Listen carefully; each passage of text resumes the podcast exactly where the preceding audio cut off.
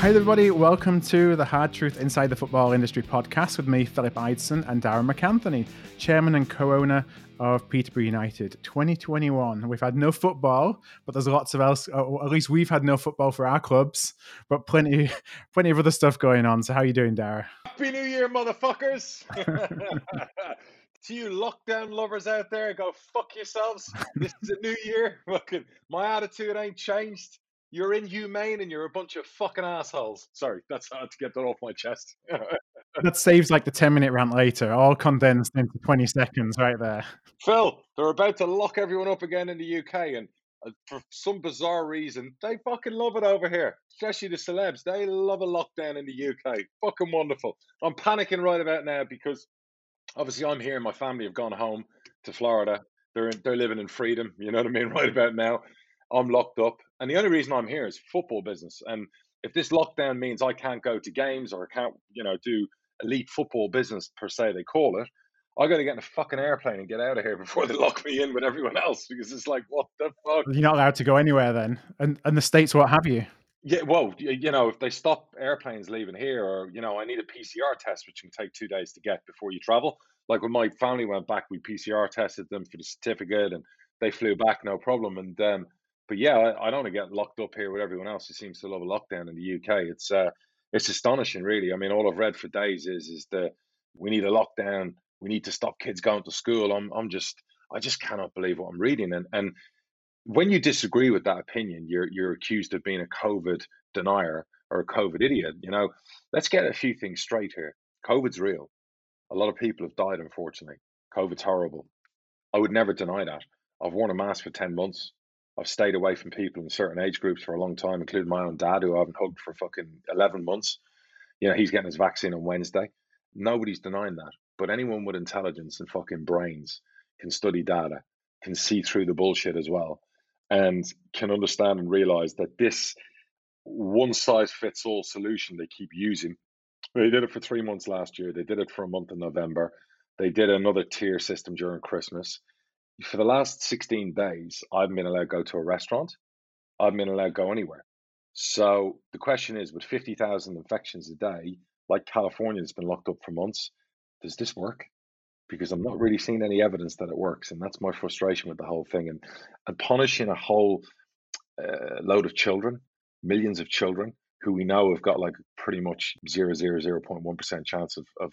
And yes, I know they can give it to parents and they can give it to teachers and they give it to grand. I know all of that, but like I said to people on Twitter over the weekend, if you live with someone vulnerable, if you have a child that's vulnerable, then your decision is you don't send your children to school. But if you live in a household like me, where my wife's 45, I'm 44, our kids, we don't hang around with old people. Well, I want my children in school. And if you're a teacher over 60, you stay home from school until you're vaccinated and you get paid to stay home from school. This isn't difficult to, to sort out, is it? No, it's interesting what they did here in Florida. You know, our um, our oldest son, um, he goes to school right now, and you know, it's kind of a choice. You have the choice: do you take, do you send them to school? Do you keep them at home? And if you keep them at home, then there's an infrastructure set up with the teachers who are doing remote schooling. So those who are most vulnerable from a teaching perspective are doing the remote schooling, and those who feel either more comfortable individually or are less vulnerable from a schooling perspective are the ones that are teaching in person. Kind of a hybrid, isn't it? Yeah, absolutely. But you, you, if you can do that and take those steps, you do protect people. So mm-hmm. you don't want uh, kids infecting older people, and you don't want them infecting grandparents. So I always said, if my dad lived with me right now, I'm fortunate where I could move him out and put him somewhere safe, because I wouldn't give up my. No disrespect to my dad, he wouldn't want me giving up my children's education and going to school. He said it already to me. He wouldn't. He wouldn't do it. And I'm sure lots of people who are 70, 80, and 90 don't want everyone losing their businesses and livelihoods. Do you know what I mean? You know, they should shelter in place. No one wants to say it, but what they really need to do here in the UK, and this is going to upset some people listening, but this is the truth, hard truth. They need to take the percentage of people over 65 who are most vulnerable, and basically they should be the ones who are in lockdown for the next 60 days until they're vaccinated. And they've got to let everyone else get on with it. How do you reduce hospitalizations and mortality? You go after the the people that are actually most at risk and most in hospital and most dying. Take care of them, get them vaccinated, and let everyone else get on with things. Because let me tell you, when I leave here, we turn the lights off. The UK now is officially fucked. He's going to go into full lockdown mode tonight. Is that going to affect football? Do you think? I don't know. I, I no one knows what this clown's going to do or say, or it depends what he wakes up today and he feels, or wakes up tomorrow and changes his mind. I don't know. I guess the one worst thing is you can't plan it for anything, can you? If you own a business, you certainly Right. can't plan an opening because you'll be shut down again. Football, I don't know. I've seen some people talk about points per game again, and I'm like, listen, we got we got time. We can extend the season for League One and League Two into May Mhm. and June. Forget the Euros. Most of our players Yeah, still be here. It doesn't matter for League One and League Two, typically, does it? Yeah, no, that's the chant in the Prem. So I, I don't know what he's going to do tonight. It's the uncertainty, and you know, I'm I'm one of those fortunate people. I see people like Piers Morgan and a lot of the you know the the, the wealthy brigade who are out there calling for national lockdowns, and they're like me. They're very fortunate where they have money, Yep. can pretty much sit it out, can pretty much sit at home. Not that they do; they still go to work. I can do the same, but I keep saying this. This isn't about me. It's about my children. This is about people who are not me, who own businesses, who work in businesses, who don't get furlough money. So many people. There's going to be a generation so damaged from this. Mhm. And I understand no one's saying it's not dangerous for people of a certain age bracket. And yes, I got someone saying to me, yes, that even healthy people get it. You're absolutely right. A very, very, very, very, very small percentage of people. Yes, you're right. But we all know now. And this whole same approach over and over, what's that term, the definition of insanity? When you Yeah. do the same thing over and over and expect a different result. Well, for Boris Johnson, see Cuomo, see Newsom. Do you know what I mean? And and it's just, it's just bonkers. I I don't know. But look, the one thing we're going to do in the podcast this year, fuck COVID and talking about COVID and everything else. They may take our freedoms away, um, but they're not going to take our podcast away. So It gives us things to talk about, if nothing else. we're going to do sports and football and everything else. So let's get on with the good All stuff. right. So um, I am just going to ask you one question that's related to this, and then no more questions related to COVID, and that's related to testing. So you know, I've been reading that um, all EFL clubs are testing this week, um, and for a lot of EFL clubs, they haven't tested since October. So that may bring up um, at least I think it's been optional. So some have, some haven't. We have. We we bought a load of instant tests. Um, and I know some chairmen are out there on Twitter saying they're 150 quid for, but you can get PCR tests now for like 45 Yeah. quid. You can buy the instant test for like 30, 40 quid. Mhm. So if you want to, you know, each each round of testing, if you do say staff and players, 30 people, it's about 1500 quid now. It was like four grand, wasn't it? Something like that. Yeah, it was, well, it was going to be seven grand if you did it twice. So now you can actually do it for a lot less. And that's why I'm saying now that now's the time really for the PFA to step in uh, for their members and help out. So we've done it. We've we've pretty much done testing, not religiously every week, but when we think there's an issue, like when we knew the player who came down with it over Christmas, straight away Yeah. with it with a rat, and and then this week when the players returned, we tested, and again today, like Baz rang me and said that he's already had COVID, so I don't know why they're testing him. So, but he was like, you know, lined up against the door and had to do an instant test before he was allowed in today, you know, to the training ground. So yeah, but I guess that you know a lot of clubs haven't done it, Mhm. and I've heard about that, and they're sending their their I think they're sending players to the NHS for testing or whatever else. But yeah, I don't I don't know. Yeah, so I, I- you know, I've seen that the EFL are talking about a more uh, mandated, regimented Mm, testing. Um, great. um, you know, looking at once or twice a week. I think. I think the question, as always, is who pays for that. You know, you mentioned the PFA. Then some clubs will say, like I know City, Bradford said, "Look, we got to do it. We got to do it. We'll pay for it because we need everyone to be safe." And there's other clubs who are saying, "Hey, we can't afford it. You know, someone's got to pay for it to happen." So I think that's that debate is still going to go on.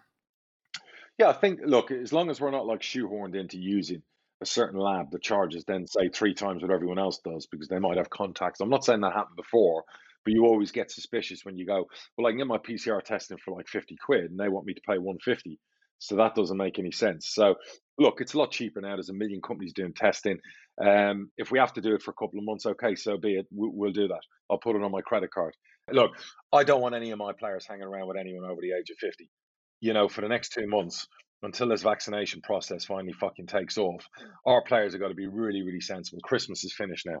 So a lot of players, most of them live on their own. They shouldn't be living with their parents. So stay away from them, stay in your bubble, stay banging your misses every day, working out in the gym and playing football. That's it. That's all you need to be doing the next couple of months. If we can do that collectively as an industry, we'll pretty much get rid of all the infections we're seeing. That's my opinion anyway. That's what we're going to get back to doing. So we're recording here on Monday, and we had a couple of pieces of breaking news. I guess um, one of them was uh, a Fleetwood. Joey Barton left Fleetwood. I haven't seen the details of the story. I just saw it flash up before we uh, came in to record. Now seemed a bit of a surprise, at least on the outside. I wonder what your take on that one is. Yeah, obviously I've got agents and contacts in the game, and you hear stuff, and the whole Ched Evans thing was blowing up and whatever else. Look, he's obviously a good manager. He's done pretty well for them. Uh, It's been prickly while he's been there with various issues. Um, Andy, you know, Pe- Pilley is is a good owner. He's a really patient guy. I think he's probably shown a lot of patience, patience I probably wouldn't have shown. And I've had run-ins with Joey. So Andy's probably made the decision. You know what? I can't be fucking bothered. I've got COVID destroy, you know, hurting my business. I've got everything going on in the world. I don't need aggro at my football club. So it was probably one rook too many, you know, and, and I'm sure Joey will get work again. And I'm sure Andy will replace him with a good manager. So that's the way it goes. That's football. And then you have uh, Siriki Dembele, and uh, now fielding calls from uh, the press about uh, his transfer status. Yeah, I, I mean, I can't remember. I'm, I'm, I'm so out of sync on what day it is because I haven't left the house. Do you know what I mean? It's like uh, I keep thinking today's Sunday, but I think I got on. It was either Friday or Saturday. I woke up. I was pretty much it was Saturday, the day after. It was New Year's Day. It was New Year's Day, Saturday. Anyway, Uh, yeah, Friday, I think. uh, I woke up to an email from my football secretary that was basically like, um, take this as a transfer request. So I got onto it straight away and said, look, let the player know that I'm going to come and have a chat with him on Wednesday. I'll be down at the training ground because the stuff I've got to do regards him and a few other players with regards contracts Mhm. and um, just the whole fire. You know, as we said before, you know, we want to get promoted if the right offer comes in, you know, that type of thing. And then lo and behold, today, a couple of hours ago, I got a message again from this football secretary saying, "Oh, the Sun have been on to Phil, our press officer. They're going to break a story about Dembele. Do you want to confirm or deny?" And I'm like, "For fuck's sake, the agent's doing them no favors at all." Mhm. So that's why I put out on Instagram about it. This is football, Phil. Um, players can, you know, act like they have single digit IQs at times. This really isn't the time. Wonderfully talented player. Yes, clubs are interested in him. Do I think they'll buy him in January? No. I've said this to him all along. It'll be next Mhm. summer. Similar to Ivan Toney. Uh, you know, the year before Ivan left, I had a conversation with him and his dad because they wanted to look at the offers we had. We had offers, I think, from Barnsley, from um, a couple of other clubs. And I sat with them and said, guys, now's not the time to leave. If you leave, you might go and get nine, ten grand a week. Yeah. If you stay and win the golden boot, I promise you, you're going to get weighed in and you're going to get a hell of a move. Mhm. And now he's on like nearly 38 grand a week Yeah. a year later. So my advice in hindsight, when I saw his dad and he moved to Brentford, his dad kind of looked at me, and was like, "Well, you know, you were right all along." And I was like, "Yeah, because this is my first rodeo." And I've said the same to Dems. Yeah. You know, be the best player in League One. Do what you got to do to help us. You know, try and win promotion. And then come the summertime, the world's your oyster. Yeah. You will end up having clubs that you've no idea that will come in and will buy you, and you get an unbelievable move. Now is probably not the time. And I Mhm. told him that in August, and I told him this again recently. So this is an agent. The timing stinks. I don't know what the player is thinking. He's an innocent lad. He's a nice lad. I know he's got family in Scotland. He probably, you know, needs to move maybe his missus and baby to Peterborough because they don't live in Peterborough. Um, but you know, my sixth sense tells me he's going to have to get his head down and play till the end of the season Yeah. because I don't think people have the funds available right now to do a move like that. Now somebody might come out of left field. Mhm. You know, there's a couple of clubs have already tried it on and taken the piss, of course, you know, a couple of weeks ago, you know, thrown out, you know, crappy figures. I'm not one to be bullied. You know, I've, like I've said to you before, there's no better deal maker outside the Premier League. So if it always makes me chuckle when agents want to play games with me. You get in that arena with me, you're gonna fucking lose. There's only Mhm. one winner. I've been doing this for 15 years. So, in fact, I emailed another agent this morning about another player, another young player, and just said, "This isn't my first rodeo, dickhead. Yeah, don't Mhm. play games with me because you will fucking lose, and your player will lose. Do you know what I mean? Because at the end of the day, a distracted player who's not focused Yeah. will end up losing form, falling out of the team, and Yeah. that's how a player loses. Yeah. And And that's not everybody you want. loses. I mean, you lose, the player Everyone loses. loses. Yeah. Everyone loses. We're on TV on Saturday. Yeah. Dembele, the best thing Dembele can do this week is is train really hard, make sure he's in the team, make sure he goes out on Saturday and scores a hat trick and tells the Premier League, I'm ready to play at the highest level. hmm That's what he should be doing this week, not having his fucking agent. You know what I mean? Like contacting us about transfer requests or having stuff leaked to the press. That's how you do it. So he's got plenty of time to play at the top. He's got plenty of time to earn loads of money. Do you know what I mean? So my message to him is grow the fuck up. Do you know what I mean? Like Mhm. grow up. You know what I mean? Grow up, simple as. He's got a great family. His parents are wonderful. His sister's a lawyer. His brother's a footballer at Celtic. Yeah. I'm hoping his parents maybe step in here and tell him to get his head down and focus on what's ahead of him. Now, when you're working with a player or when uh, your manager is working with a player, are you able to kind of differentiate the noise of an agent versus an individual as a player, or you know they're represent the agents representing the player? They kind of come together as a package. My gaffer's really experienced and really good at it. You know, whenever there's an agent like causing mayhem and whatever else, he he kind of um, what would the right word be with the player? He he he has tunnel vision that it's about the squad, the performance, the players, the training, the games. So even if a player's agent's playing up or the player can be a bit irritable or whatever else, the manager just wants to get the best out of them. So we had it with a young player and the agent's trying to say, oh, we're going to run his contract down, we're going to do this, we're going to do that. And then agents can be very clever. They play on words. Oh, the club's not looking after the player. Oh, the player feels under pressure. My manager's answer to that with this particular player was he starts playing him and he's playing him in games and the players, you know, on merit because he was training hard, and and that's who my manager is. Just because you've got an agent playing up or a player might be, you know, looking at wanting to get a move or whatever else, if he trains hard and works hard, the gaffer will pick him. He would never not pick a player based on a player's behavior off the pitch or a, or an agent's behavior off the pitch. So that's credit to my manager. So, it, just from a mechanics perspective, when somebody puts in a transfer request, I mean, what does that look like? I have visions of like the fax coming across saying, or the letter coming across saying, "I want a, a transfer." Uh, let me let me let me try and find it here in my Dropbox, and I'll read it out to you. Uh, hard truth exclusive, right? So, uh, check. Here we go. Here we go. Here we go. Uh, there we go. Uh, I'm not confirming this is Dembele. I'm just mm-hmm. a typical transfer request. This is yep. okay. Further to my playing contract, it is a regret that I request a transfer from the club. Please treat this as my formal notice. I ask my request is looked upon favourably, and I hope my reasons for the request are understood. There, there is no reasons for the for the request in here. Thanks for the assistance in advance. Okay. So yeah, that's that's that's it. It's it's addressed to me, by the way.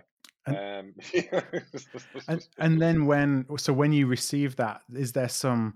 This is where I think you know you think about it as you're um, an outsider and you're playing championship manager or football manager or something and you know he goes on the transfer list and it's some something that's circulated to all of the clubs. Like what what happens when someone when well, when that's accepted let's say?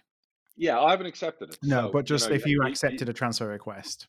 So if it's accepted he gets put on the list and then his circular is sent on the list to all clubs in the Prem and, and Championship and whatever else. Look, you know, he's not going to a League One club, so you you you circle to those and probably a few European clubs and Scottish clubs and whatever. But I haven't accepted it. Like I said, I went back and said, look, I, I want to have a conversation on Wednesday. So I've got a bit of housekeeping to do. I've got to meet some parents of players on Wednesday. Mm-hmm. You know, if I'm allowed to, obviously with all the lockdown stuff going on. So, you know, January for me, it's why I stay behind and my family go home, and I spend five weeks on my own because I want to get contracts sorted out. If we have to sell a player, I work on that. If we have to recruit a player, I work on that. You know, I'm doing a lot of data, statistic, and analytical stuff. You know, all day today, and then I like to get around the coaches, the youth, the, the management, and whatever, and spend a couple of days with them, talking about the rest of the season. Um, so th- that's really my like. I just got Joe Ward to sign a new contract. Yeah. He was, you know, he was a player only had six months left. He's, you know, he's an asset to the football club, one of the best players in League One, and suddenly he could go for free. Do you know what I mean? So I, I was really happy to get that done. You know, but in fairness, you got a player and an agent who the player's got a young baby. I think he's got another one on the way. Mm-hmm. He's very settled. The agent's quite, you know, uh, pragmatic about it, not greedy. Knows there's COVID out there, and it's good security for his player. Like win-win. Yeah, and that, and that probably that probably went on for about six months. You know, talking about it in the summer, talking about it again as we went into the winter, and then at Christmas, I was like, you know what, he's he's obviously out with an operation. It'd be a good time to give him a bit of a lift. Let's get it done. Yeah. So you know what I mean, and that was that. So so my answer to the transfer request, yeah, I like I said, I haven't given it. So let's see how I get on with a player on Wednesday. 12 rounds. I think you've got the track record, though, of when people sign up for contract extensions, for example, you know, of letting them go when the, the opportunity comes along and it's right for everybody. We don't hold players to ransom. We never have. You get agents out there who think running contracts down is the best way to go. Nobody usually comes out any better. You are better off your player from a League One club going for big money than going on a free. Mm-hmm. If a player goes on a free, they don't get paid, in my opinion. Not from what I've seen from League One. And this is I've had this battle with an agent this morning who's like, "Oh, I'm going to let a player run a contract down for 18 months," and I'm like, "You're out of your fucking mind." If Peterborough sell a player for six, seven, eight million, that player is going to get 20, 30 grand plus a week. If that player walks out and spends all summer trying to move on a free, he'll probably get eight, nine, ten grand a week. Yeah. So the agent's a fucking moron, and the player, as usual, is robotic and listening to the agent instead of listening to me, who's done this a million times, and you, you have to trust me. If you play for me, you have to trust me. Mm-hmm. I'm not going to fuck with your career, and I'm not going to fuck with the football club's asset. I'm going to do what's best for all parties, and we're going to get there in the end of perfect compromise. And I've done that. Like I've said, you know, I can list on the wall all the players have gone on to be millionaires Yeah. from from us onwards. So again, you know, I don't need to promote that as a fact. So, what are you expecting from the window this time? You know, January windows typically seem to be um, a seller's market. You know, desperate clubs are buying, whether it's um, to try and stave off relegation or to uh, cement places in playoffs or whatever.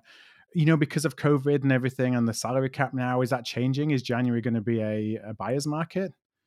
Yeah, I mean, I, I, I don't know. Clubs need money, so it's it's going to be tough out there. Um, you know, right now we have what are we looking to do? We're looking to move a few young players on loan. Mhm. We actually had Bradford in for one of our players. Um, I can't go into that. and I can't even remember who the fucking player was now. But but anyway, it was um, uh, you know, Bradford, a couple of other clubs. Do you know what I mean? Have been on about loaning a couple of our youngsters out, um, which would be good moves for them. Yeah. So right now, it's it's more about getting those three or four players on the fringe of the squad who might. But in saying that, I said to the manager the other day, look, we're going to have thirty-five fucking games here in a minute Yeah. to play in four months because he was complaining he had like 25 players at the training ground this week. And I'm like, you might need all 25 of those players. You're suddenly down to like 18, 19, and then you get some injuries. And I mean, that's what happened with us. You can't buy a win. You're playing Saturday, Tuesday, Saturday, and say they add another game in the week and you're playing four games. And like you said there, you've only got 16, 17 man.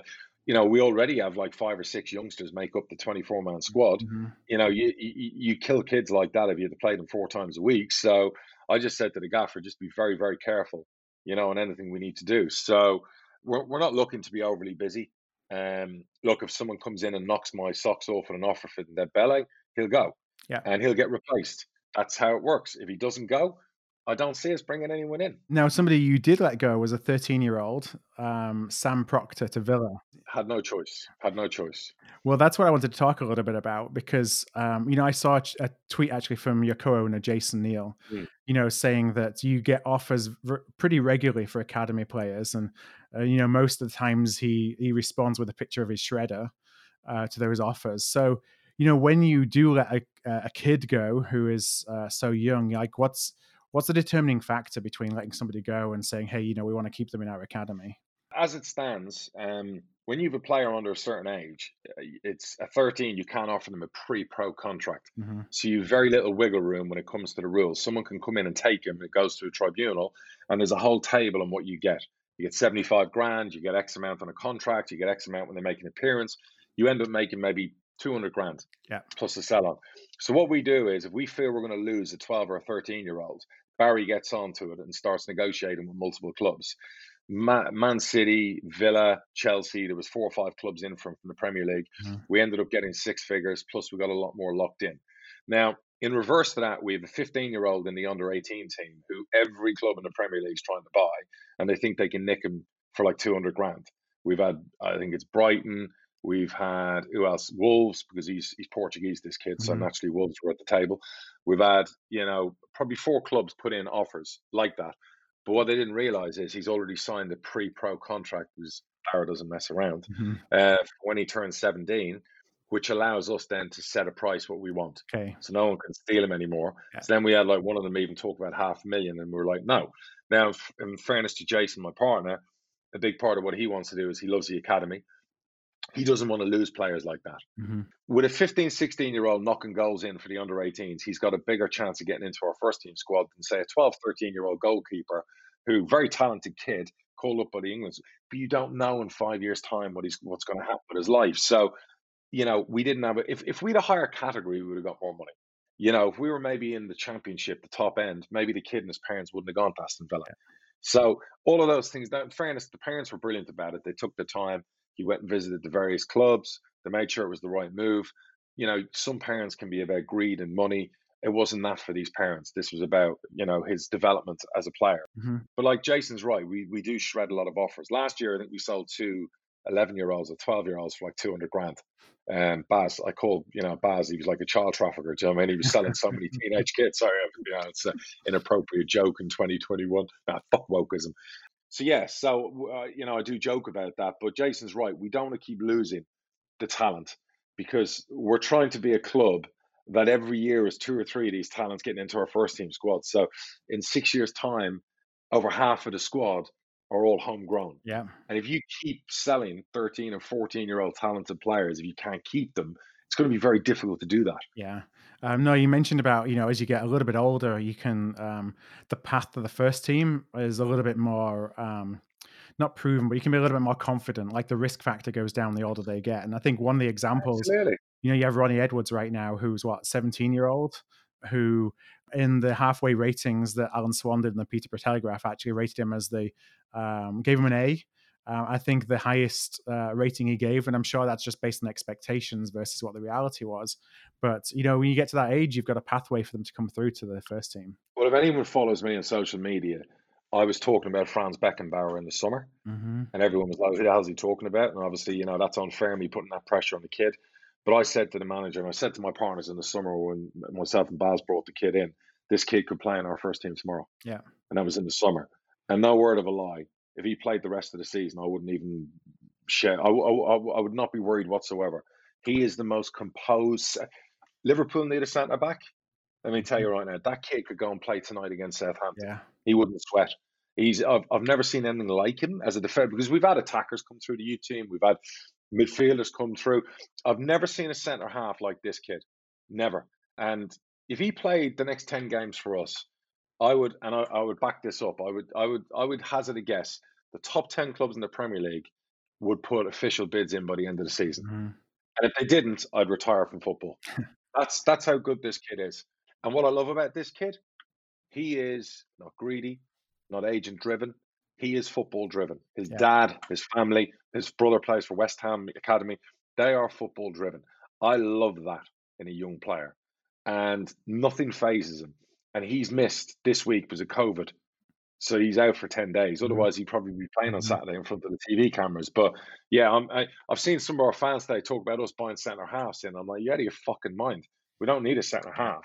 You know what I mean? Like, this kid is as good as it can be. So Swanee's right about the A, you know, not to build up too much hype. Thought he was a bit harsh in some of the scores he put in there, considering the circumstances. Yeah. Thought he could have given out better grades, and he probably got a few of them spot on. So, uh, but uh, you know, we've played 18 games, haven't we? For fuck's sake! I mean, we're not even halfway. You're fifth in the leads in the league, so you know while you want to be miracle. first or second in the league. Miracle, miracle, Phil. When we when we closed down, I said to everyone, "We're going to be fucking ninth or tenth by the time we get back." And here we are, four four weeks later or whatever it is, to be still fifth is an absolute. I, I can't believe it. I'm just astonished. You know. Anyway, we're going to get up that league. And you and you're in the playoffs on a po- uh, points per game basis as well, where you weren't a couple of weeks ago, and you haven't even played a game. Listen, I, I, I never want to hear the words points per game basis ever fucking again. Even if we were ten points clear, yeah, and I'll stick by this because everyone said I wouldn't. I would not vote for points per game, mm-hmm. even if we were ten points clear, because I have integrity and I believe football clubs should play football. So the vote to not play football, you will never get from me, ever. Well, on that note, let's go into a short break. We've got some questions to come back with. Um, we do actually have on the docket. Uh, we talked about the um, the economics of a football club. We did our part one a couple of weeks ago. We do plan on doing that in a week or two. Um, we just want to make sure that we aren't rushing some of the questions that we've got over the break. So we'll be back in um, a moment with some questions from listeners. Hi, everybody. Welcome back to the Hard Truth podcast. And I do have some listener questions. Before we go there, just wanted a quick uh, update for folks on the business podcasting community that we're looking to build. So, uh, it's something we've been working on over the holidays. We're really excited to finally start getting the wheel moving. But uh, just any thoughts you had to share with, uh, with the listeners on what we're building? Yeah, look, a lot of people are sat at home at the moment. They're going to be sat at home for a bit longer with the lockdown that's about to happen. So, hardtruthbusiness.com is going to launch. And if you haven't got a job and you want to learn how to ace a job interview, you want to keep a job, or if you're in a job and you want to get promoted, you want to learn how to get promoted. If you're thinking of opening a business when all this madness has ended and there will be plenty of opportunities, great. If you're thinking about changing your life, your mindset, if you want to be a winner, if you want to have the mindset that's got me to where I am, and listen, whether people like me or dislike me, they have to respect what I've done in my life. Um, you know, and that's documented. Don't believe everything you read on Wikipedia, but you know, I've done some good things in my life. And if you want to know about that, and if you want to hear my thoughts and my mindset on the process of how I became successful and made myself into who I am today, and have all the nice things around me and the success and the wealth and the happiness and all that comes with it, you need to sign up for what we're going to do. It's going to be a subscription, uh, you know, type thing. You're going to pay a few quid a month for it, but you're going to get plenty of um, podcasts like what I've just spoken about about careers, about life, about wealth, about opening businesses, about how to deal with setbacks. You know, because I'm one of those. I've never really believed in failure. There's no such word as failure, only setbacks, and you know, and how to mount comebacks. If you want to get into the nitty gritty of that and life and whatever else, you need to sign up for this because this is going to be well worth whatever we charge, whether it's going to be 10 quid, 20 quid, or whatever it is a month.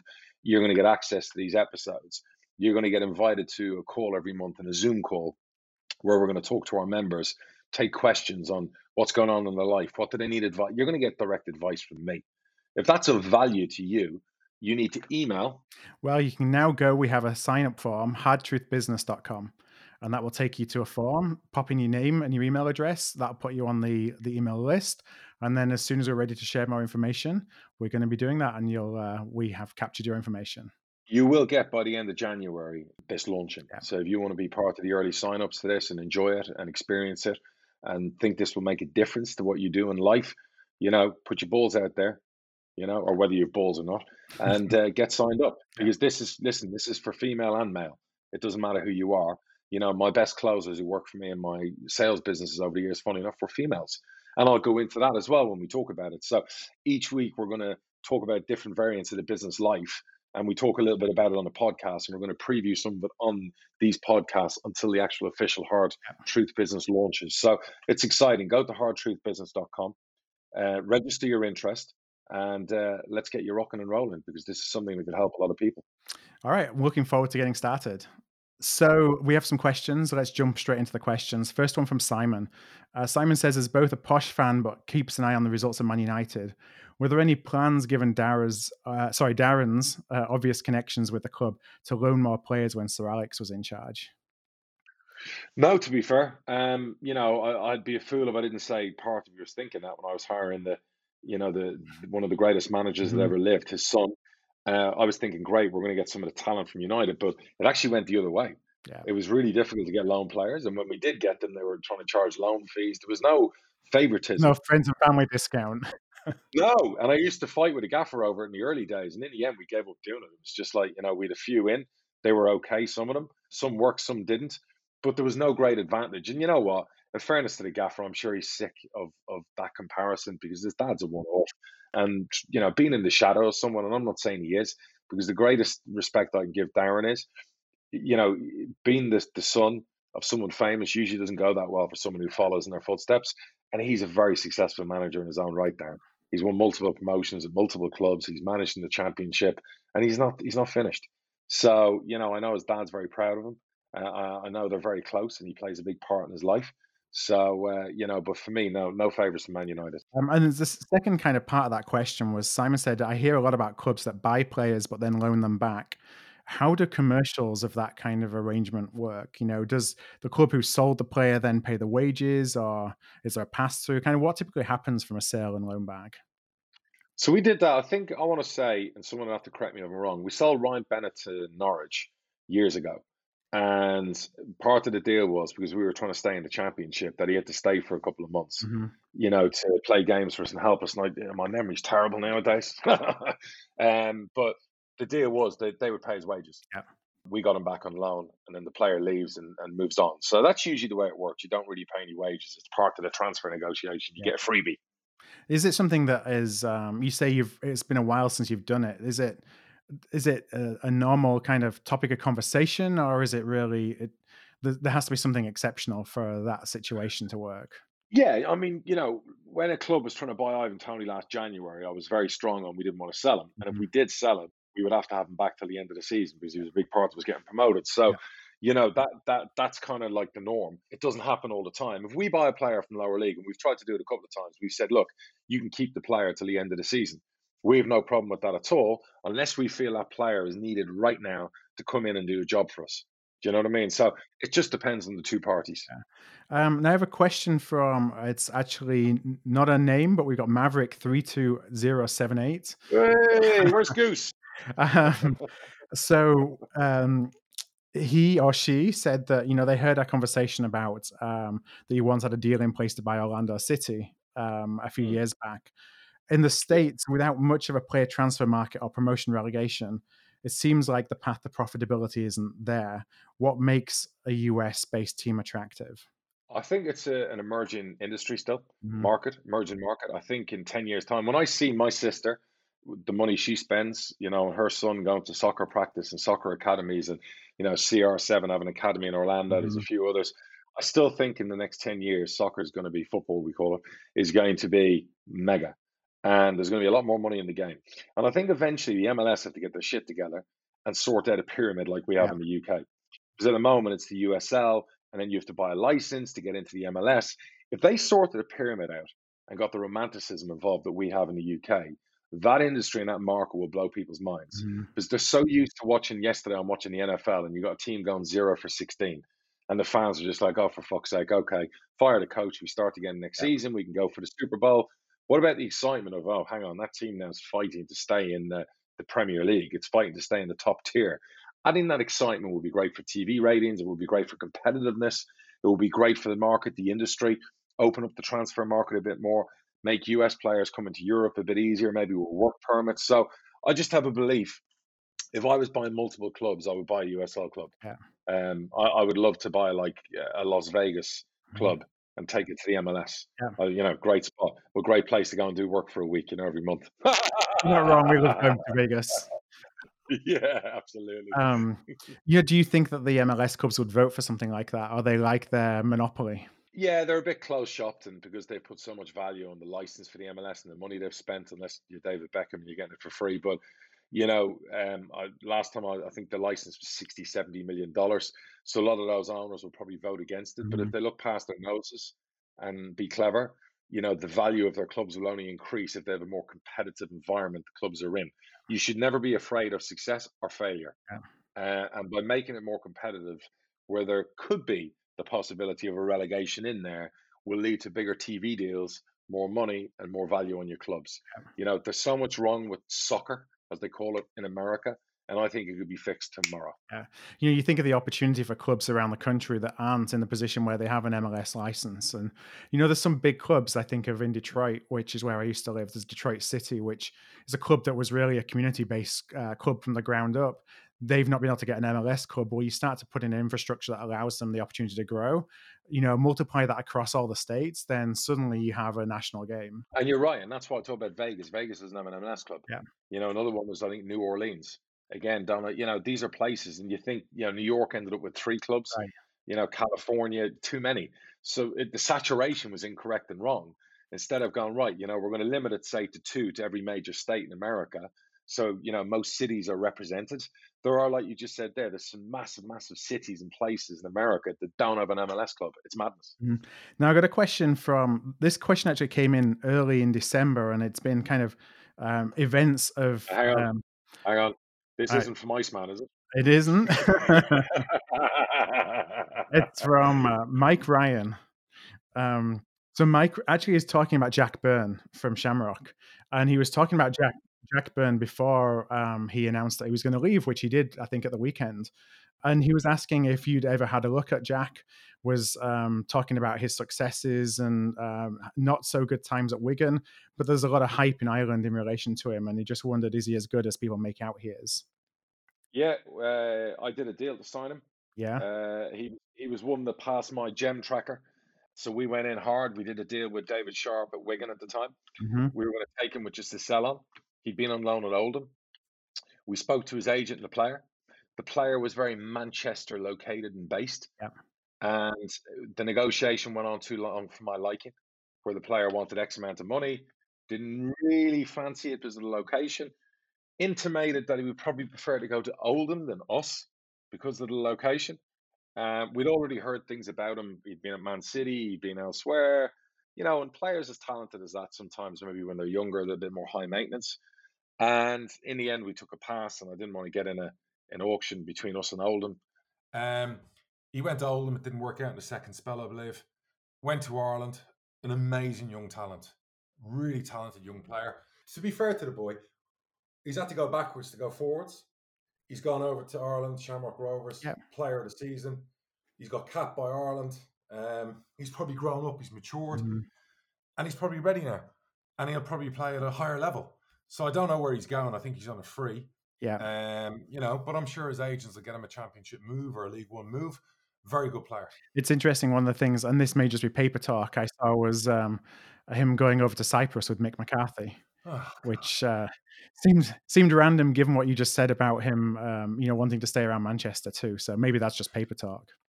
But maybe Philly's grown up, you know. Maybe I, I don't know at the time if his family were based in Manchester. I know he's Irish, but I don't know if his family, his parents were Manchester based. Mhm. I know he'd been in their academy. It's tough for young Irish people. They, you know, sometimes they get homesick quickly. I understand why he didn't want to come all the way to Peterborough. Um, you know, and, and look, it's going to work out for him. He's a talented young boy. He's probably going to get a good move. I don't think he needs to go to Cyprus to get a good move.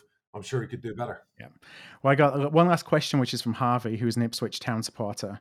My question is on Ipswich Town and the thoughts of Darragh regarding our current situation. The large majority of Town fans, um, I think, are pretty fed up of Paul Lambert, two years into the job and a pretty low win percentage.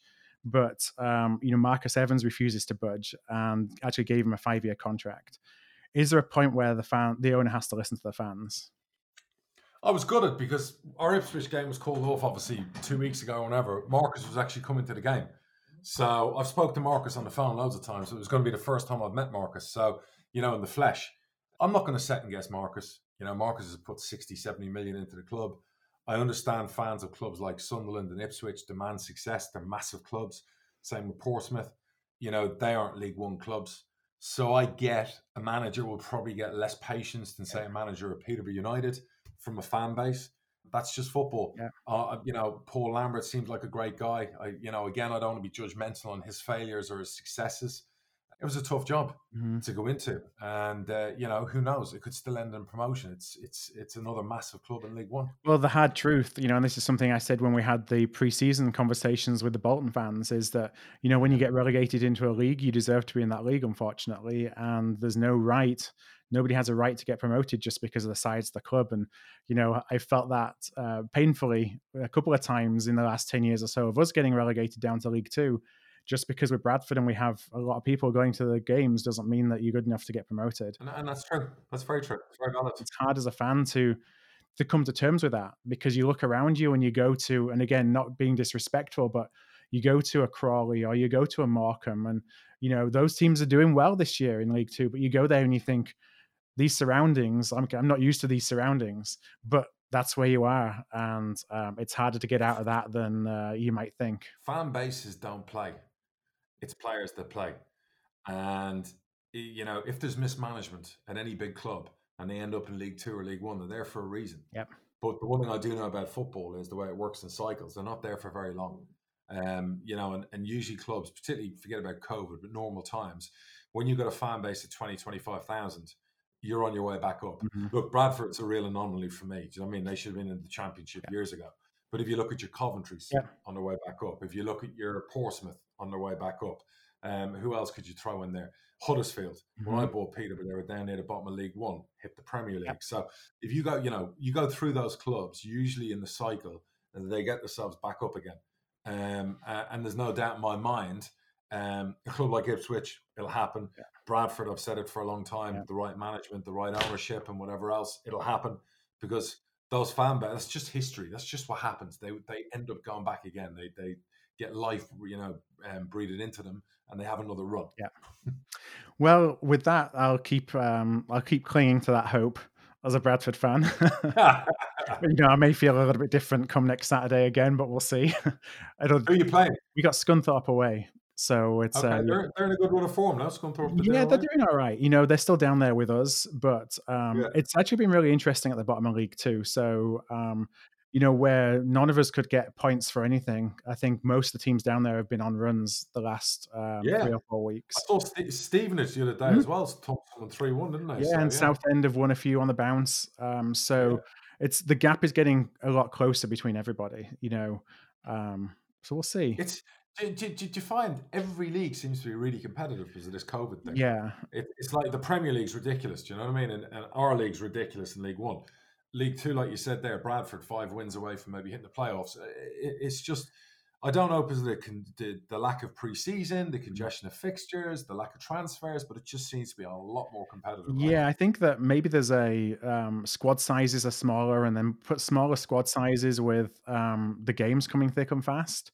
You get some injuries; it really decimates the squad. They come back, you start, um, and I think you got a lot of teams just trying to survive, and especially in League Two, it's like you don't want to be the bottom two we just want to not show, not be the bottom two in League Two, and we just want to survive.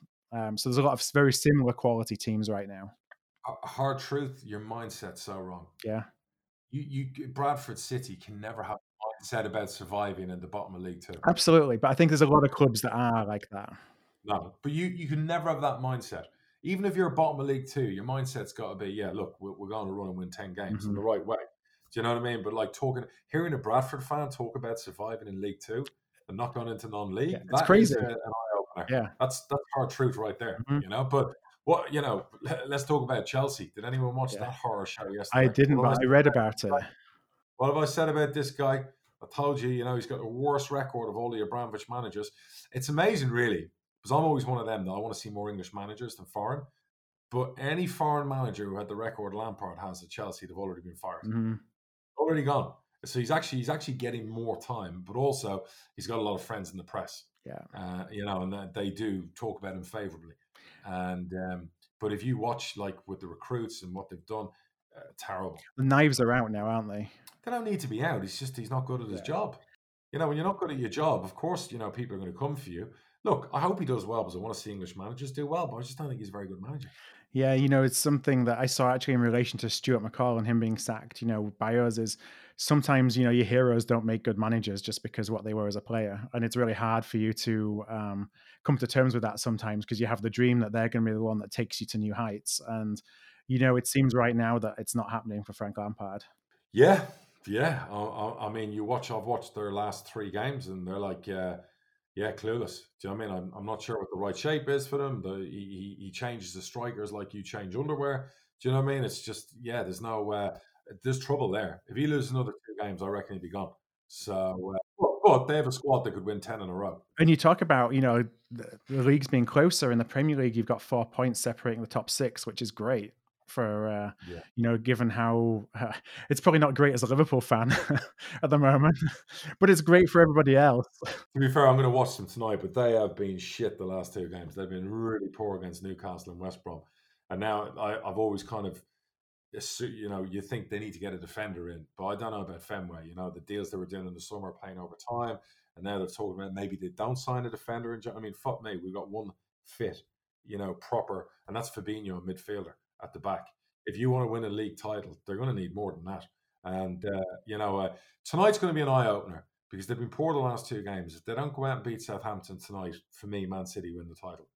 Look, you know, we we've been we've been spoilt with a league title last year and the Champions League the year before. So I'll cut Jurgen a, a, bit of slack. He's very supportive of his owners. He's come out and he said, "Oh, COVID, money, we probably won't sign a defender." So he says all the right things, but you know, if if if Fenway were really wanted to go back to back with two double with a title and beat Man United, which could turn out to be really exciting, they're going to need to get him some help because otherwise they're down to the bare fucking bones defensively. I mean, it's getting embarrassing now. Do you know what I mean? Like, and uh, yeah, so it'll be interesting. We'll see tonight. Yeah, and you had Leeds continue to, um, you know, play their football and get beaten while doing it. Yeah, but you know what? I said this the start of the season. I said I, I think Leeds will be top ten. At the moment, I think they're twelfth. And you know what?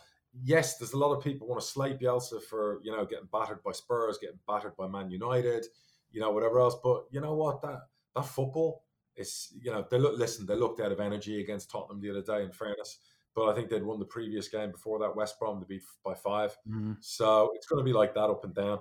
It takes some time to adjust to the Premier League. Premier League is a hell of a league, so uh, I, I, would not be critical of Leeds at all. Yeah, would you rather see football like that or be scrapping every week like West Brom and it's be pragmatic football and uh, you know that's good for a season if you stay up, but it gets boring pretty quickly. I tell you what, it gets is exhausting. Where you're hanging on every year with the same battle. You know, um, Stoke did it for years. They had a few good years where they finished top 10. The last couple of years became exhausting trying to hang in there. They went down. Sunderland, the same. Every year seemed to be a crisis. Another manager, Sam, coming in to save them. You know, West Ham seem to have booked that trend where they've been struggling the last few years. They finally went a bit more domestic. They brought in good English players, and now they seem to have cracked it with Moyes.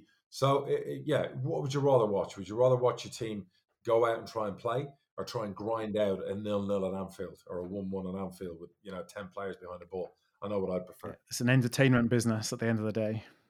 Correct, Amondo. That's exactly what it is. So, on that note, let's wrap up today's pod. We're going to be um, back next week, which is going to be January the 13th, next Wednesday. If you uh, enjoy the show and you haven't yet, we would love for you to rate and review it on iTunes as well. That just makes a big difference for us. So, definitely. Um, Happy New Year. Everyone. Until next week, any questions? Continue to send those over to contact at hardtruthfootball.com or go to the website, fill in the contact form, which is hardtruthfootball.com slash contact. And we'd love to hear from you. Sounds good, guys. All the best. All right. Until next week, take care, everybody.